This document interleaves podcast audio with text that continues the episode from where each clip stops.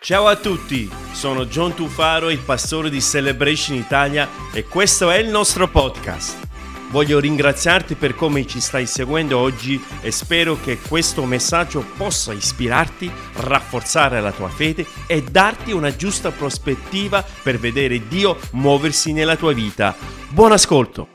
Stasera vogliamo concludere questa serie di, di prediche, se volete, di discorsi che abbiamo tenuti, diciamo, negli ultimi 5-6 settimane parlando di ricostruzione, parlando di ricostruire, ricostruire dove dietro c'è un'agenda, se vogliamo, c'è un'intenzione da parte della cultura moderna, quello di andare a smontare, se vogliamo, dei principi uh, biblici, dei, delle cose, dei standard morali che ci siamo sempre portati avanti per, per sempre, da sempre, e in qualche modo la cultura moderna, con la scusa di avanzare eh, le vedute, avanzare, diciamo, la società sta cercando di um, distruggere quelli che sono, diciamo, per noi i punti fermi, i punti di riferimenti per quanto riguarda la parola di Dio. Ecco perché noi abbiamo parlato dei nostri valori, vi ricordate, abbiamo parlato dei nostri valori fondamentali settimana dopo settimana. Se c'è qualcuno che si è perso uno, vi voglio incoraggiare ad andare ad ascoltare su, uh,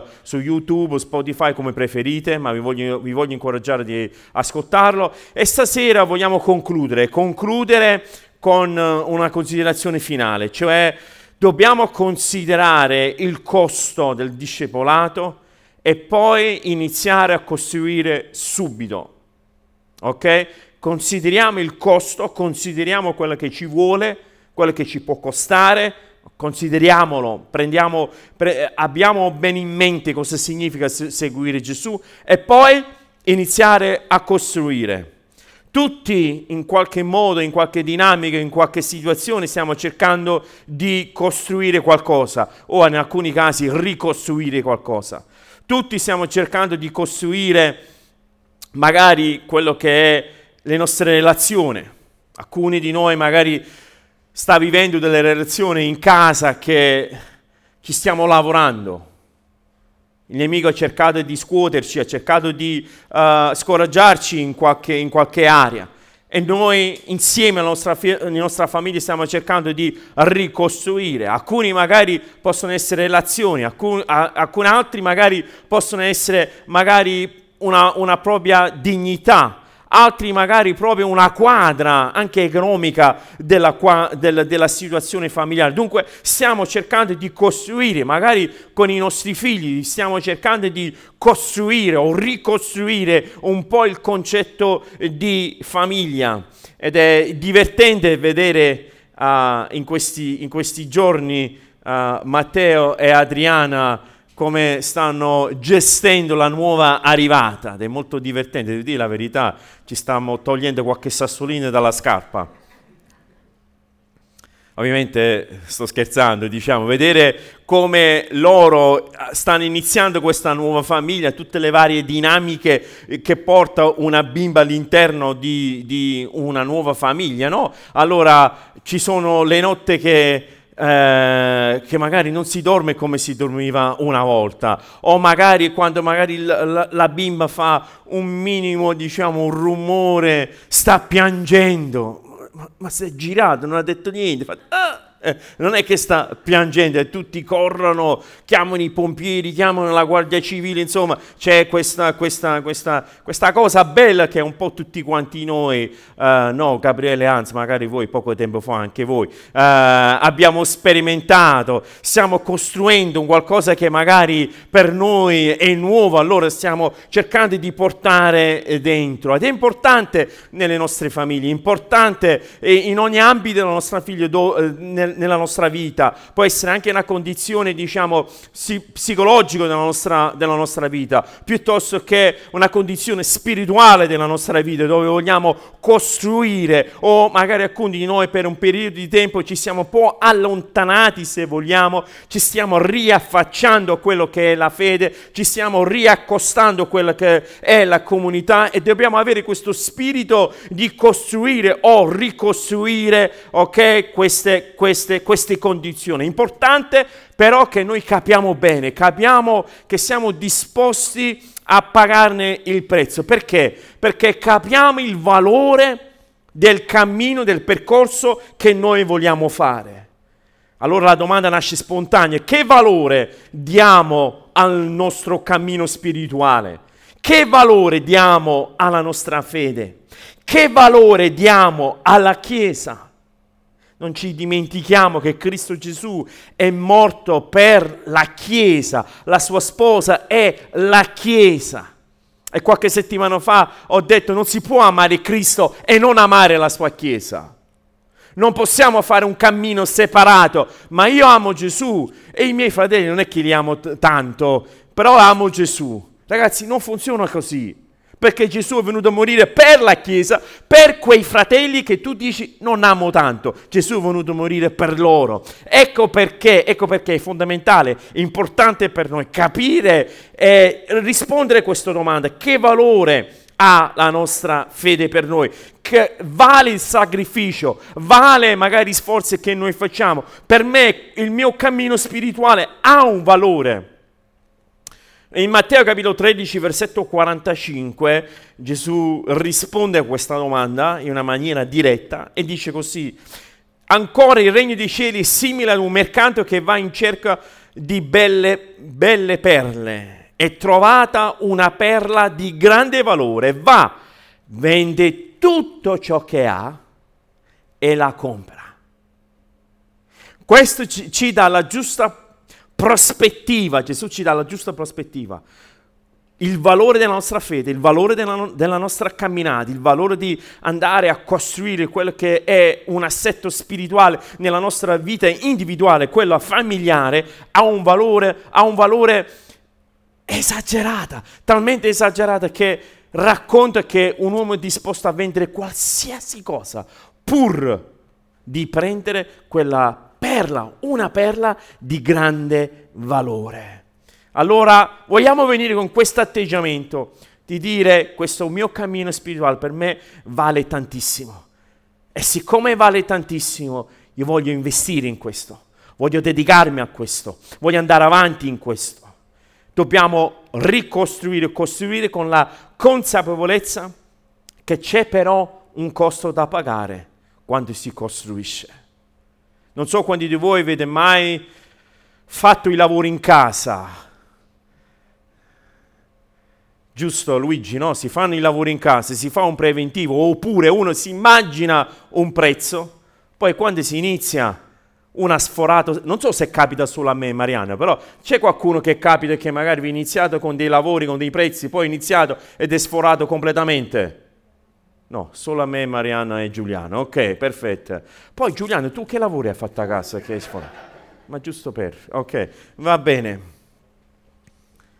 Se uno non fa bene i costi, se uno non fa bene, si siede e calcola i costi, facilmente si va a sforare, facilmente va, and- e va oltre. Gesù ci, ci ha insegnato il cammino di fede, quando stiamo per iniziare un cammino di fede, quando stiamo in un cammino di fede, ci sollecita a fare una considerazione, calcoliamo bene i, i costi. Se è vero che per noi è importante quello di questo nostro percorso di fede, Gesù dice tu quanto sei disposto veramente a investire in questo cammino. E lui ci dice in Luca capitolo 14, versetto 25, ci porta una similitudine per, fare, per farci riflettere. Più avanti voglio parlarvi da, da un antico libro dell'Antico Testamento che io credo che possa insegnarci cosa significa costruire. Andremo a, a, tra breve nel libro di Neemia, ma pro, prima di andare nel libro di, di Neemia dobbiamo inquadrare bene prima di poi guardare all'antico profeta nel libro di Neemia. Due cose dobbiamo guardare. Dobbiamo guardare bene le nostre priorità e dobbiamo capire che ogni cosa ha un costo. Dunque, guardiamo prima le priorità. Gesù in Luca capitolo 14 dice, dice uh, il Vangelo, dice così, versetto 25. Ora i grandi folli andavano a lui ed egli si rivolse loro e disse, se uno viene a me e non odia suo padre, sua madre, moglie e figli e fratelli e sorelle e perfino la sua propria vita, non può essere mio discepolo e chiunque non porta la sua croce e mi segue non può essere mio discepolo. Chi di voi, infatti, volendo edificare una torre, non si siede prima a calcolarne il costo per vedere se è abbastanza per portarlo, portarla a termine? Che talora, avendo posto il fondamento e non potendolo finire, tutti coloro che la vedono non cominciano a beffa- beffarsi di lui. Andiamo al versetto 33. Così dunque, ognuno di voi che non rinuncia a tutto ciò che ha, non può essere mio discepolo. La prima parte ne abbiamo anche ascoltata la settimana scorsa con Mariana, è stata brava, giusto Mariana? Andiamo a incoraggiarla, la nostra Mariana. Mi hanno, hanno detto che vo- vogliono sentire meno di me e più di te, dunque praticamente mi hanno licenziato. Ok? Dunque la prima parte è stata già, Mariana già l'ha spiegato la settimana scorsa, dunque non vorrei soffermarmi più di tanto più, più, di questo, una cosa che io trovo interessante è proprio questo discorso delle folle. Andavano a lui, andavano appresso Gesù, le folle, ma le folle vere, no? Le amicizie vere, non come quelle virtuali che magari abbiamo sui nostri telefonini. Ma io ho 3.000 amici, veramente. 3.000 persone che mi seguono, ma dove? Dove ti seguono? Fammi capire, ok? Dunque noi vediamo che queste folle stavano appresso Gesù, ma Gesù uh, si, è rivolso, si, si è rivolto a loro e lui dice guarda dobbiamo veramente capire e avere le giuste priorità nella, nella nostra vita.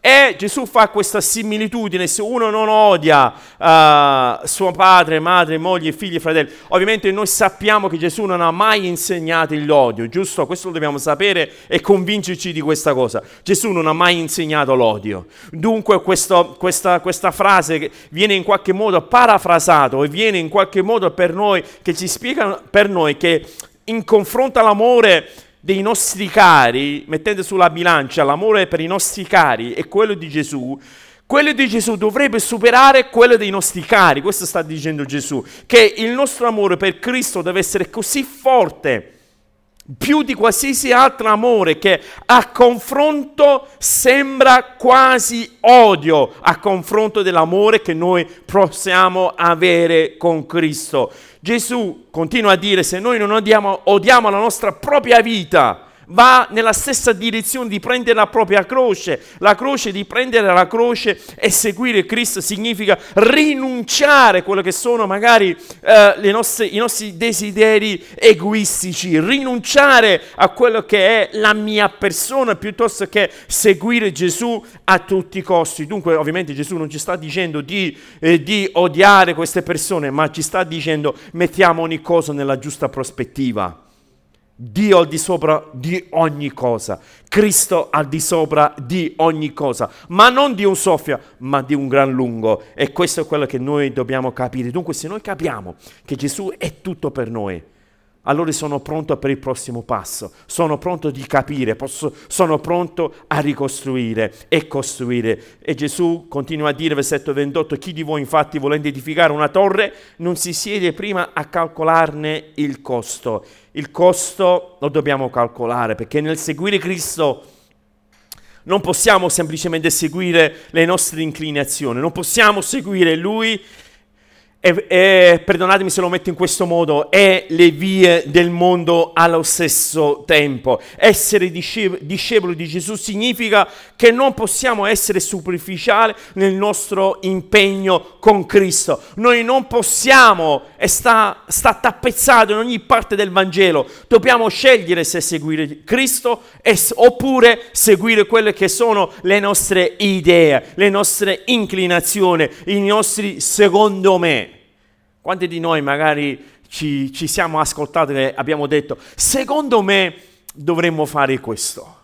Gesù sta dicendo, guarda, dobbiamo decidere cosa vogliamo fare. Se vogliamo seguire il secondo me o vogliamo seguire Lui, certezza che è Cristo Gesù. Dunque seguire Gesù uh, è un qualcosa che dobbiamo calcolare il costo, dobbiamo capire cosa significa.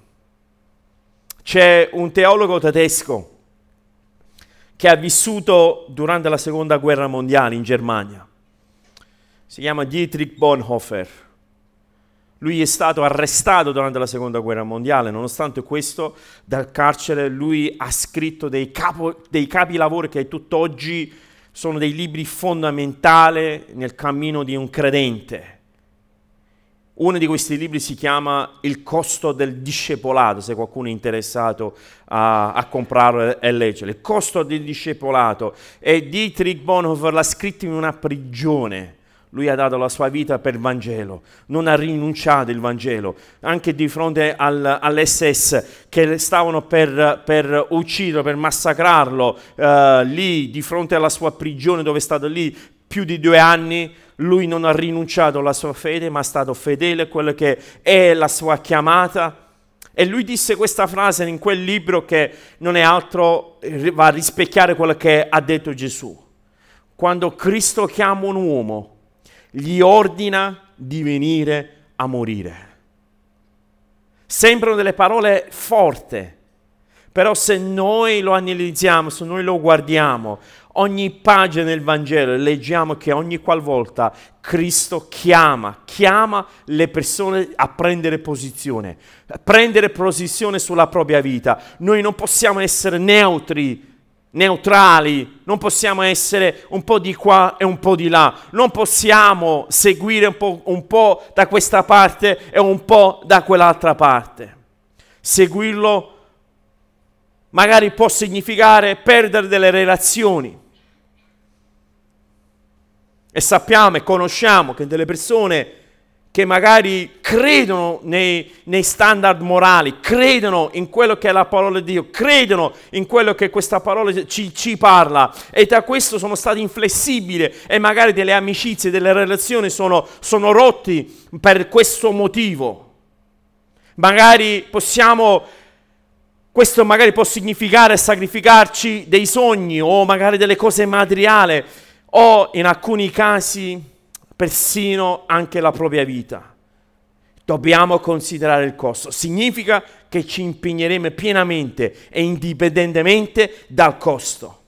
È vero, la salvezza non ci costa nulla perché Cristo Gesù è andato sulla croce, sulla croce, e ha dato la sua vita per ognuno di noi. È per grazia che siamo stati salvati, ma il seguire Gesù ti costerà tutto. La salvezza non ti costa niente, ma il seguire Gesù ti costerà cara, ti costerà tutto. E questo in qualche modo lo dobbiamo capire bene. Dobbiamo capire bene. Ci sono le persone che sono, sono, sono morti per delle cause che magari alquanto nobili possono essere. Non si è mai paragonabile a quello che Cristo ha fatto per noi. Amen? Allora con questo in mente noi vogliamo dire sì Signore, vogliamo seguirti, costa quello che costa. Però ovviamente a questa domanda che valore ha la nostra fede? C'è una contradomanda che magari è altrettanto importante che vorremmo considerare adesso che prima che passiamo a Neemia, perdonatemi, l'ultima cosa. Il tuo non seguire Gesù, quando ti costerà?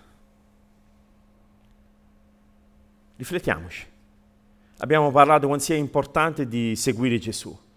Però ti faccio la contradomanda. Il, il, tuo seguire, il tuo non seguire Gesù, quanto ti costerà? Tutti noi, quasi tutti noi, possiamo in qualche modo dire che abbiamo trovato Cristo, abbiamo trovato la vita, abbiamo trovato la grazia, abbiamo trovato la gioia, abbiamo trovato il perdono, abbiamo trovato le benedizioni. Amen? Siamo testimoni di tutto ciò. Fammi vedere, siamo testimoni di tutto ciò. Allora con questo quanto ci costerà a non servire Gesù? Quanto costerà l'uomo quando rifiuta Dio? Quanto costerà l'uomo quando gira le spalle su Gesù e sulla parola e sulla sua grazia?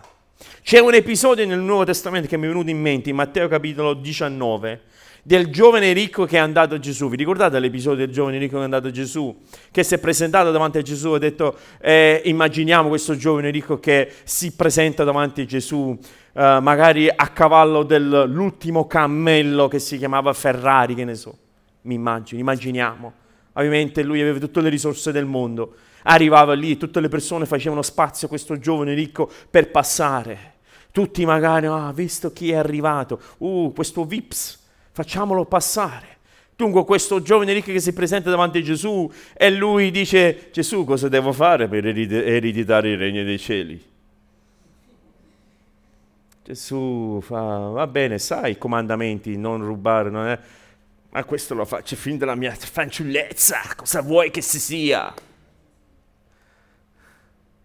Gesù capendo il suo cuore, capendo il suo spirito, che ha a che vedere tutto con quello, amici l'atteggiamento lo spirito in cui ci presentiamo davanti a Gesù.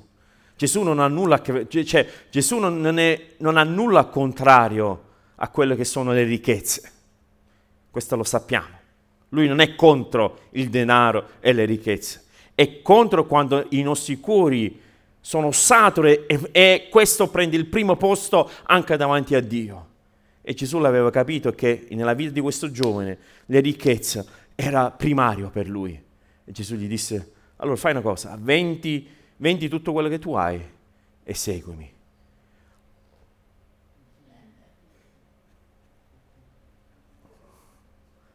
Se n'è andato.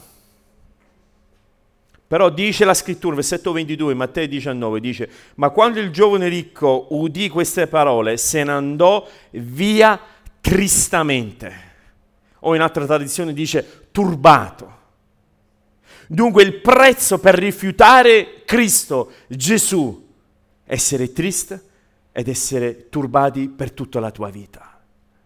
Vedete sulla contrabilancia, vedete quanto mi costa non seguire Gesù, ti costa la vita eterna, ti costa la, la gioia che noi solo in, Cristo, solo in Cristo possiamo trovare. Dunque, vogliamo aprire le Bibbie al libro di Neemia nell'Antico Testamento. Non so chi di voi ha la Bibbia con sé o altrimenti sui telefoni. Vogliamo, vogliamo aprire Neemia e vogliamo leggere dal capitolo 4.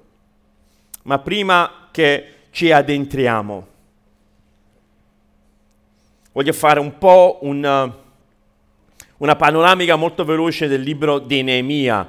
Ovviamente per capire Neemia dobbiamo andare un po' indietro anche capire Esdra, Esdra che era un sacerdote, che era un, uh, un funzionario di Dio, se vogliamo, un sacerdote di Dio, nonché profeta per il popolo di Israele, lui sentì nel cuore, una, una, una, un, tramite varie uh, situazioni e sollecitudini, andò, tor- è tornato in Gerusalemme, perché non ci dimentichiamo il periodo di Daniele, c'è stato un esilio di ebrei che hanno lasciato Gerusalemme e Israele e sono stati forzati a lasciare Israele, a lasciare Gerusalemme, andando verso la Babilonia, la Siria, andando in quei luoghi furono deportati, furono portati via. E noi vediamo dopo, durante il regno, se non erro, di re Ciro, non sono sicuro 100-100, ma durante il regno di re Ciro, il re Ciro aveva dato un decreto che tutti gli ebrei in Babilonia potevano liberamente finalmente tornare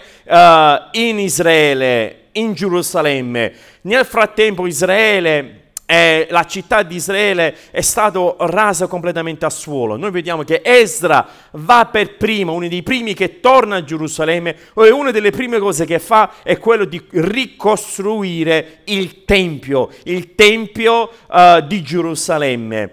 E man mano le persone, gli, gli, gli ebrei tornavano. Noi vediamo che Neemia era al servizio del re, era al servizio del re della Babilonia, della Siria in quel momento, che ha un nome che non sto nemmeno provare a pronunciarlo, talmente che è difficile. Va bene, di questo re, lui stava al servizio di questo re e lui viene a sentire che lui era, eh, era giudeo anche lui, viene a sentire che man mano le persone stanno tornando e alcuni da Gerusalemme stanno tornando in Babilonia per portare notizie di Gerusalemme. E mentre lui stava al servizio del re, lui viene a scoprire, ci vengono a riferire le condizioni della città di Gerusalemme.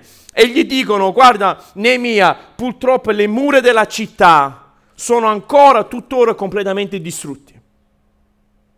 E Nemia noi vediamo capitolo, capitolo 1, potete leggere, fu grandemente rattristato da questa notizia.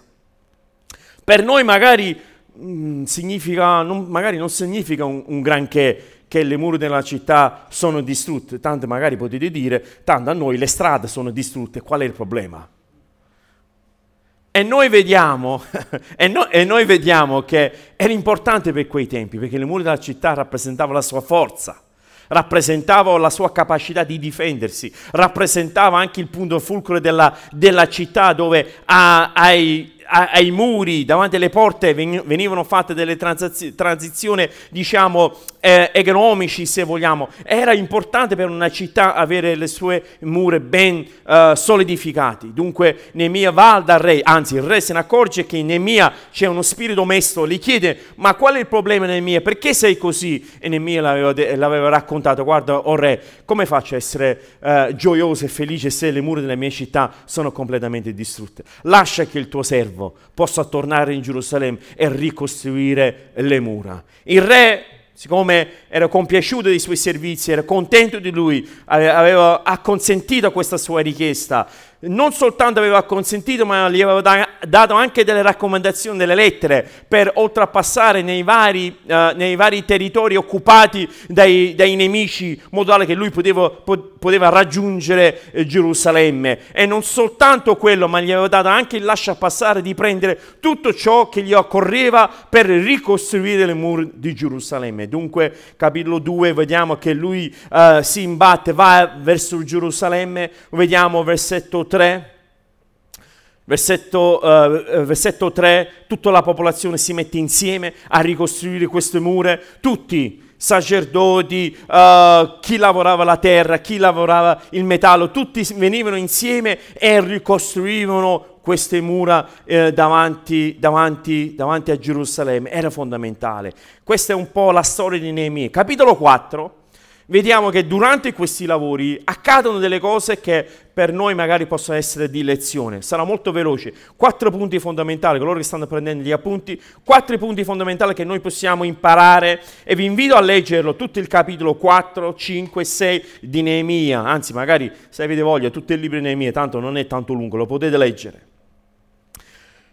Però cosa ci insegna la storia di Neemia? La prima cosa che ci insegna la storia di Neemia è che quando tu inizi a ricostruire o a costruire, il nemico non sarà felice. Il nemico cercherà di distru- distruggerti. In Neemia capitolo 4, versetto 7, leggiamo questi versi. Quando però Sambal, Sambalat, Tobia, e gli arabi, gli ammoniti e gli asdodei vennero a sapere che la riparazione delle mura di Gerusalemme progrediva e che le brecce cominciavano a chiudersi, le brecce significano i buchi ne, ne, nelle mura, iniziarono a chiudersi, si adirarono grandemente e tutti assieme congiurarono di venire ad attaccare Gerusalemme e a crearvi disordini Versetto 9, ma noi pregammo il nostro Dio a causa di loro, ponemmo contro di loro delle sentinelle di giorno e di notte. Il nemico farà di tutto, amici, per indemedirti, per uh, incudere quella paura nella tua vita. Tu quando decidi di costruire, o magari in alcuni casi ricostruire, qualcosa che magari c'è, magari nella tua fede che c'era è venuto un po' meno, adesso ti vuoi mettere di nuovo in sesto. Quando tu decidi di ricostruire, il nemico ti arriva come una fiumana. Capiamolo. Facciamo nostro. Cerchiamo di comprendere questa verità. Io ti voglio avvisare, amici, quando tu decidi di camminare e iniziare il tuo percorso di fede, il nemico verrà contro di te. Non siamo qui a raccontarci che sarà tutto rose e fiori.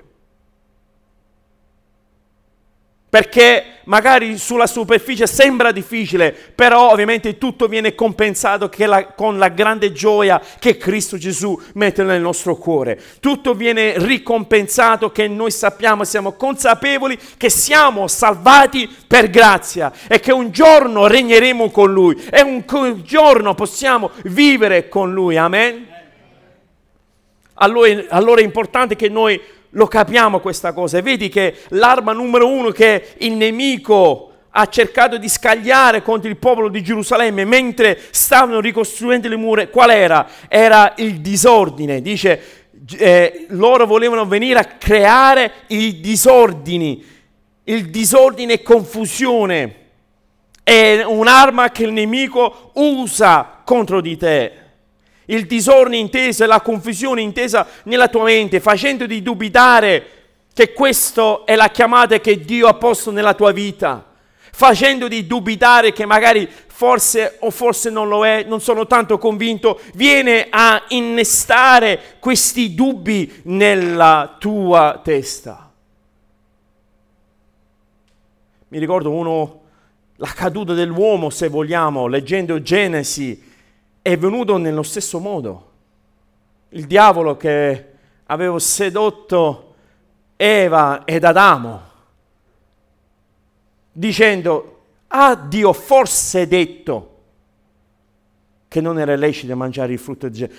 Ha forse detto, ha messo confusione nella mente di Eva e di Adamo. Ha messo confusione nella testa delle persone e il nemico viene nello stesso modo, mettendo dubbi, confusione nella nostra anima e nella nostra vita, mette, facendoci dubitare sulla nostra capacità di aver eh, eh, compresa bene quello che Dio vuole della nostra vita. Dunque, come primo punto, vogliamo ricordarci, quando tu ti metti eh, con la buona volontà di ricostruire, il nemico verrà sicuramente come una fiumana. Secondo punto, leggiamo il versetto 12. Ma quando i giudei che dimoravano vicino a loro vennero, vennero per ben dieci volte a dirci, da qualsiasi parte vi volgerete, ci saranno addosso. Io disposi uomini armati nei luoghi più bassi, dietro le mura, vi disposi il popolo per famiglie, con le loro spade, con le loro lance e con i loro archi. Secondo punto che vi voglio dire è questo, quando tu inizi a costruire, chiedi, chiudi subito le tue vulnerabilità chiudi subito le tue vulnerabilità. Noi vediamo che sono venuto da Nemia dicendo guarda, questi verranno da tutte le parti per attaccarti. Cosa ha fatto Nemia? Non è che ha fatto, oh mio Dio, è iniziato a scappare su un mule quanto più veloce possibile. E Nemia arrosta, boh, tu l'hai visto Nemia? No. E invece noi vediamo che lui ha disposto gli uomini nei luoghi più bassi, dietro le mura. Riempi le tue lacune dei dubbi della tua fede. Riempilo. Aggrappiti al Signore. Cresci nelle aree della tua fede che magari vedi carente. Indossa l'armatura completa secondo quello che ci viene insegnato in Efesini capitolo 6 dall'Apostolo Paolo. Indossa questa armatura, sii coraggiosa, smaschera il nemico, prega, mangia la parola, raccoglie le armi della gratitudine nei parti più basse delle mura della tua città, del tuo cuore, della tua anima. Vai a riempire, vai a colmare quei parti bassi, nei momenti più bassi della tua vita. Inizia a lodare Dio e inizia a ringraziare Dio e dire grazie a Dio come tu mi fai uscire, mi farai uscire da questo momento terribile della mia vita. Lì vai a mettere le spade. Cos'era la spada? Secondo Efesini capitolo 6, la parola di Dio. Lì vai a mettere le, le, lance, lì vai a mettere le archi, lì indosso la corazza, nei momenti più bassi della tua vita, nei momenti più difficili della tua vita, nei momenti dove tu ti senti vulnerabile in qualche modo, lì vai a intensificare e fortificare le mura della tua anima. Nehemia aveva capito questo passaggio che era fondamentale, che nei luoghi più vulnerabili delle mura, nei luoghi più bassi delle mura, lui lì dietro ha messo il popolo per famiglia e poi per famiglia con le loro spade, lancio e i loro archi. E noi vogliamo fare la stessa cosa. Noi vogliamo raggrupparci. Noi siamo famiglia, diciamo, no? Noi come Chiesa siamo famiglia, noi vogliamo essere famiglia l'un per l'altro e noi vogliamo difenderci, vogliamo stare lì l'un per l'altro, vogliamo in qualche modo elevarci in preghiera l'un per l'altro, vogliamo, vogliamo in qualche modo incoraggiarci in preghiera. Quanti di voi siete, eravate qui giovedì sera? Fammi vedere. Ok, trova qualcuno che non era qui e di, e di quella persona, non sai quello che ti sei perso. Non sai quello che ti sei perso. Ce l'avete fatto, ok. Casomai non l'avete fatto, ok? Non sai quello che ci siamo persi. Ragazzi, c'era quell'atmosfera di fede tra di noi, quella autentica vo- voglia di ricercare la faccia di Cristo. Vi dico la verità, già da qualche settimana stavamo parlando insieme io e Marianna di la preghiera. Sapete che è impensabile considerarsi chiesa senza preghiera. Amen. È come vedere una gelateria senza gelato. Mi è mai capitato andare alla gelateria e non c'era gelato? No. Tranne Lino. Mi è mai capitato una gelateria che non c'era gelato? No come sederti in una macchina senza motore, vi è mai capitato? Qualcuno sta dicendo quasi, la macchina mia quasi. Mi è mai capitato di andare a aprire una bottiglia d'acqua minerale e non c'è l'acqua dentro? La stessa cosa la preghiera e la Chiesa. Noi non possiamo essere privi della preghiera. La preghiera deve far parte di ciò che siamo ciò chi siamo, ciò, ciò, quello che noi respiriamo, ciò che noi viviamo, tutto deve venire dalla preghiera. Dunque nasce questo desiderio per tutto il mese di giugno che tutti i giovedì sera saremo qui in chiesa a pregare e cercare la faccia di Dio. Amen. Amen. Dunque per dire cosa? Forse l'avrei dovuto dire all'inizio, durante gli annunci, però lo dico adesso. Che in small group, se avete voglia di continuare a farlo, fatelo magari in un altro momento, un'altra tempistica, però il giovedì, e non è nemmeno fondamentale, è importante, però io credo che questo mese di giugno vogliamo stringerci insieme, insieme, come Chiesa, in preghiera, cercando la faccia di Dio. Vi piace questa notizia? Coloro che stanno seguendo online, ne mettete un mi piace, un qualcosa, che ne so. Okay, fateci sapere, battete un colpo se ci siete. Ok? Noi vogliamo questo mese di giugno, veramente tutti i giovedì sera alle ore 20, vogliamo venire con uno spirito di adorare e pregare davanti a Dio. Il terzo punto, sono solo quattro, dunque potete capire, già mi sto andando verso la fine. Terzo punto, quando inizia a ricostruire, ricostruire circondati in un'atmosfera, in un'atmosfera di fede. Circondati in un'atmosfera di fede. Leggiamo versetto 14 del capitolo 4 di Neemia. Dopo aver esaminato la cosa, mi levai e disse ai notabili, ai magistrati e il resto del popolo, non abbiate paura di loro ricordatevi del Signore grande e tremendo e combattete per i vostri fratelli, per i vostri figli vo- e, e figlie, per i vostri mogli e per le vostre case. Mi piace questo grido di battaglia, ma Neemia ha chiamato a sé ai notabili, i magistrati e il resto del popolo. Si è circondato di questo popolo. Si è circondato di persone di spessore, si è circondato di persone che erano pieni di coraggio, si è circondato di persone che in qualche modo cercavano già la faccia dell'Eterno, si è circondato nei mia, si è circondato con questo tipo di persone. E noi vogliamo anche noi circondarci da uomini e donne di fede che hanno voglia così come noi di pregare e cercare la faccia dell'Eterno non di cercare la forma. La forma non ci interessa.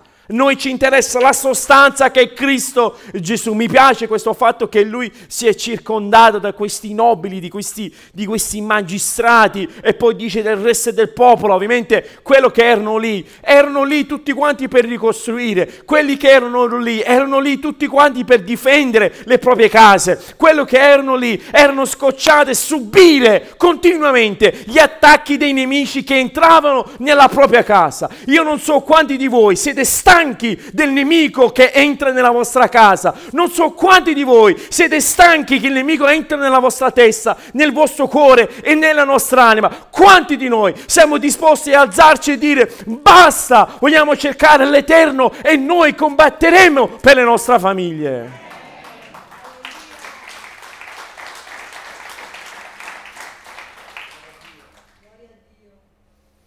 Un uomo ci è voluto, un uomo, Nemia ad alzarsi e dire basta. Non saremo così vulnerabili, non possiamo vivere a Gerusalemme senza le proprie mura, non possiamo vivere senza una difesa, non possiamo vivere in una maniera così vulnerabile che qualsiasi tipo di influsso, di qualsiasi tipo di scappestrato che si passa, entra, distrugge tutto, si prende tutto e se ne va. Noi non, vogliamo, noi non vogliamo, siamo stanchi di avere le nostre case che sono così vulnerabili ma noi vogliamo impegnarci a costruire queste mura, vogliamo impegnarci a costruire questa, questa fortezza impenetrabile con l'aiuto di Cristo Gesù nella nostra vita. Vogliamo costruire queste mura e mettere questo blocco al nemico, a fermare questa emorragia, diciamo, di sentimenti, di fede che sta, che sta uscendo fuori da tanti credenti e tante famiglie. Neemia ha detto Veniamo insieme, veniamo insieme, leviamoci insieme, chiamate a sé i notabili, chiamate a sé i magistrati, chiamate a sé ovunque e chiunque. Poi mi piace questo fatto che Nemia grida con tutta la sua voce, ricordatevi del Signore grande e tremendo che combatte per voi. Il nemico, il diavolo ci vuole ricordare quando lui si è terribile. E noi diamo più orecchio a quello che lui ci dice, anziché ricordarci chi è Dio, il grande e tremendo. Che il nemico trema davanti a lui, che il nemico fugge davanti a lui, che le legioni dei, dei, dei, dei spiriti maligni fugano davanti a lui. E noi davanti, davanti ai nostri occhi vediamo nient'altro che distruzione e fine. E Neemia diceva al popolo, alza i tuoi occhi, alzatevi e ricordatevi chi è l'Eterno, il grande, colui che può ogni cosa. Alzatevi e ricordiamoci chi è l'Eterno. Dunque quando noi vogliamo rimetterci e ricostruire Vogliamo circondarci di grandi uomini e donne di fede che in qualche modo insieme a noi preghiamo e cerchiamo Dio e andiamo avanti con Dio nella nostra vita. Amen. Posso avere un amen? Quando tu inizi a ricostruire, questo è l'ultimo punto, non puoi permetterti mai di abbassare la tua guardia. Quando inizi a ricostruire non puoi mai permetterti di abbassare la tua guardia. Voglio leggervi questi versi, sempre nel capitolo 4 di Neemia, versetto 23.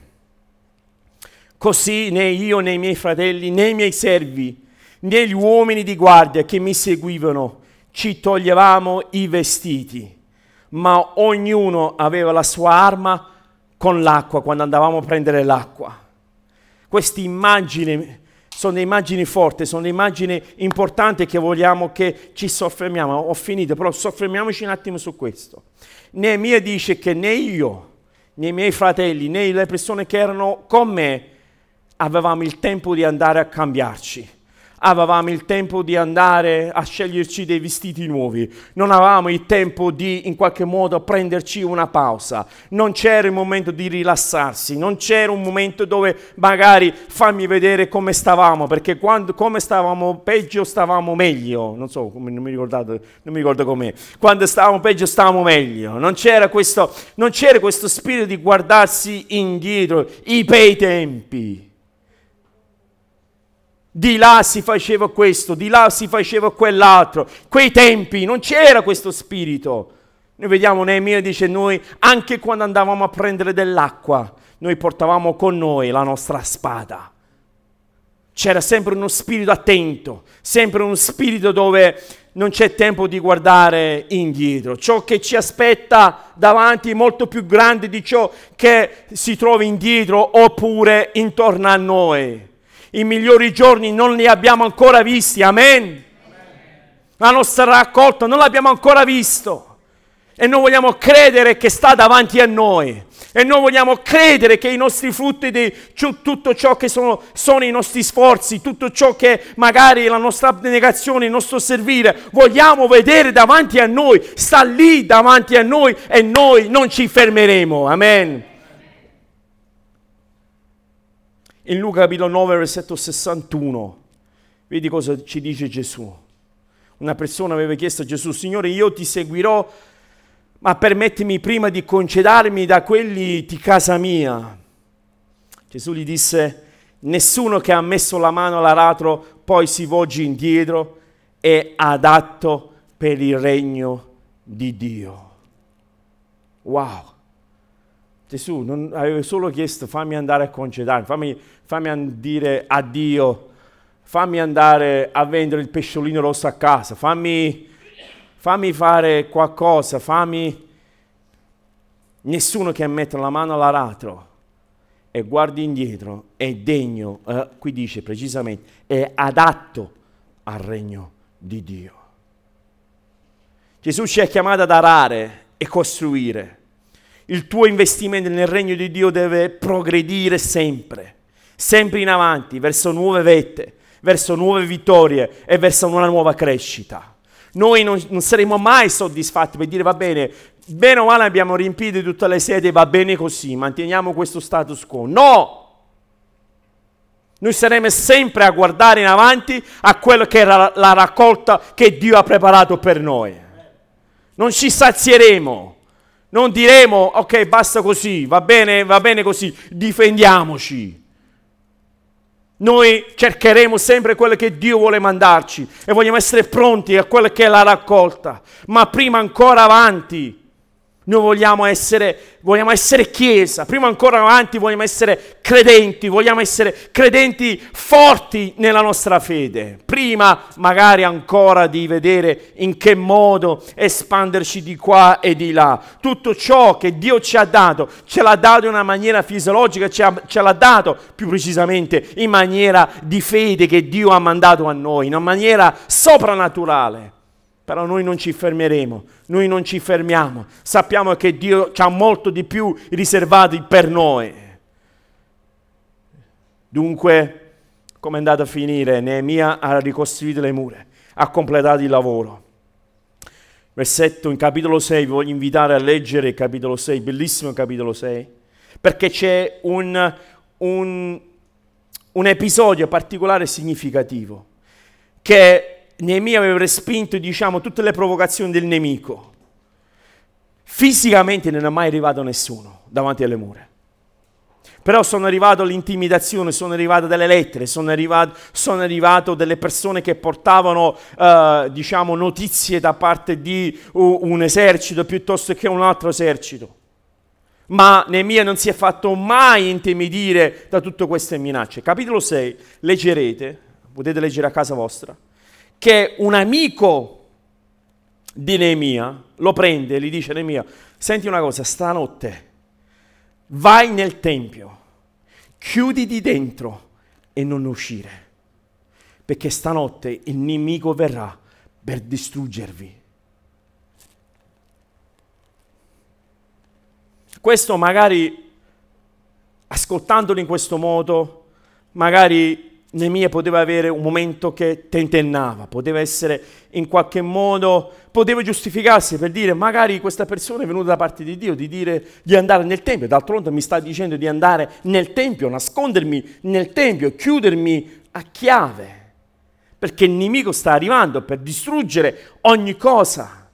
Era lecito pensare in questo modo, no? Era lecito pensare, forse, forse Dio mi sta avvisando, forse Dio mi vuole proteggere in qualche modo. Ma sapete qual è, stata, qual è stata la risposta di Neemia? Capitolo 6, versetto 10-11 se non erro.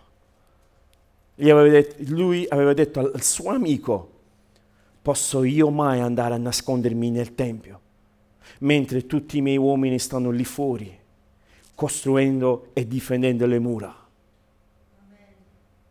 Dunque qual era il suo spirito? Il suo spirito non era mi salvo io, mi salvo la mia pelle, sta bene Giovanni, sta bene tutto quanto. Il suo spirito non era quello. Non ci dimentichiamo da dove veniva Neemia, che ci dobbiamo ricordarci questo. Neemia veniva da una situazione molto agiata, stava nel palazzo del re. Ho detto, e potete leggere capitolo 1, lui era il coppiere del re, era colui che assaggiava tutte le pietanze del re prima che il re potesse mangiare. Dunque era uno che stava alla destra del re continuamente e si era creato questo rapporto intimo, stretto tra, tra loro due, inevitabilmente. Dunque lui aveva l'orecchio del re, il re capiva uh, Neemia anche dal come lui uh, si sentiva, tant'è che lui le aveva chiesto perché lui era così mesto. Noi vediamo lui che era una posizione agiata, lui che era una posizione di privilegio, lui che era una posizione che non gli mancava niente, aveva deciso di andare a ricostruire questo muro e quando stava lì aveva la possibilità in qualche modo di entrare nel Tempio. Poteva dire, cari ragazzi, continuate a costruire, io vado nel Tempio a pregare per voi, che Dio vi benedica. Invece ha detto no, io da qui non mi muovo, io da qui non mi muovo. E lui aveva in mano, anche lui,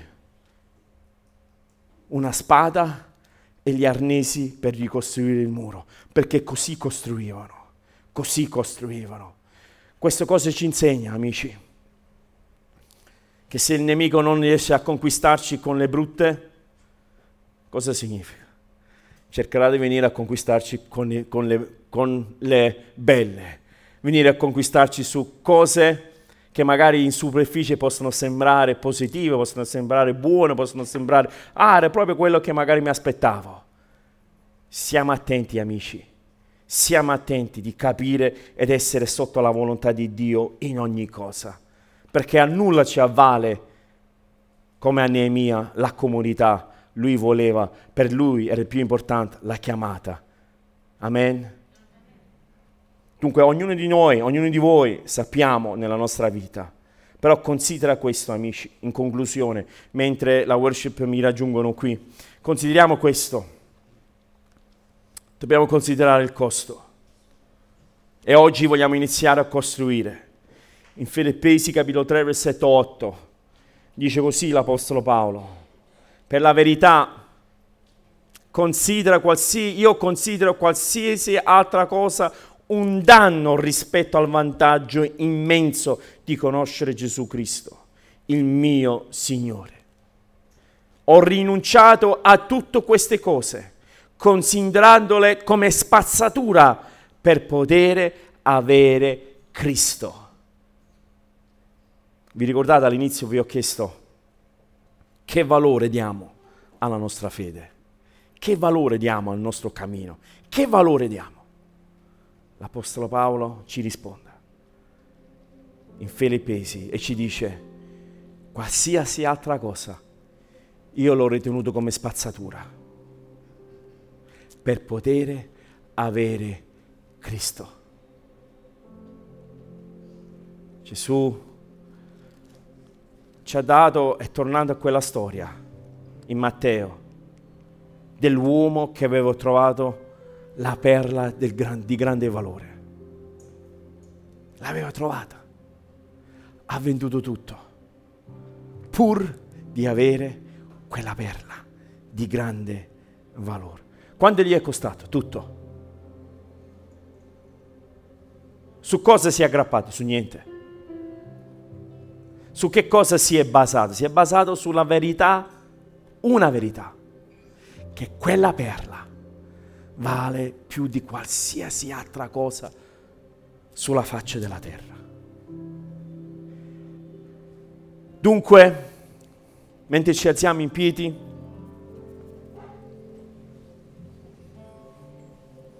vorrei in qualche modo rispondere a tanti dei vostri quesiti che in questi giorni vi siete posti nella tua anima, nella tua testa, nel tuo cuore e vi siete detto ma questo è difficile. È difficile questo cammino, è difficile questa decisione, è difficile questo andare avanti. Beh, io spero che alla luce di quello che abbiamo ascoltato in questa sera, io ti posso dire, ne vale la pena. Ne vale la pena. Cristo vale la pena. Cristo vale la pena. Lui vale la pena, vale ogni mia lacrime, vale magari ogni mia mancanza se vogliamo. magari devo prendere una decisione in merito a una relazione, magari devo prendere una decisione in merito a una priorità, magari devo prendere una decisione in merito a un, un, posizionamento, magari devo prendere una decisione che magari è qualcosa che ah, l'avrei voluto, lo vorrei. Però Gesù ti sta dicendo, ma cosa è più importante per te? E c'è quell'immagine di Cristo sulla croce su Golgota con le braccia distese, che ha dato tutto a se stesso per noi. E delle volte noi vediamo difficile un privarci di un qualcosina, mentre c'è Cristo che ha detto guarda, guarda, chi non odia se stesso, chi non prende la propria croce, chi non considera me, Cristo Gesù, più caro di qualsiasi altra cosa, non è degno di me. Quanto è prezioso Cristo per noi? Quanto è prezioso Cristo per noi? E vogliamo costruire insieme, amen. Vogliamo costruire queste mura, vogliamo costruire queste mura, vogliamo costruire, vogliamo, vogliamo mettere in piedi questa difesa se vogliamo, vogliamo mettere in piedi questa corazzata se vogliamo. vogliamo. Vogliamo dire sì Signore, fammi costruire attorno alle mura del mio cuore affinché io non possa essere vulnerabile agli attacchi dei, dei nemici. Spero che questo messaggio sia stato di benedizione per te. Se ti fa piacere, iscriviti al nostro podcast, così nel tuo feed appariranno gli episodi più recenti e seguici cliccando sul link in descrizione, rimanendo connesso con tutte le nostre attività. Ti do appuntamento al prossimo podcast di Celebration Italia.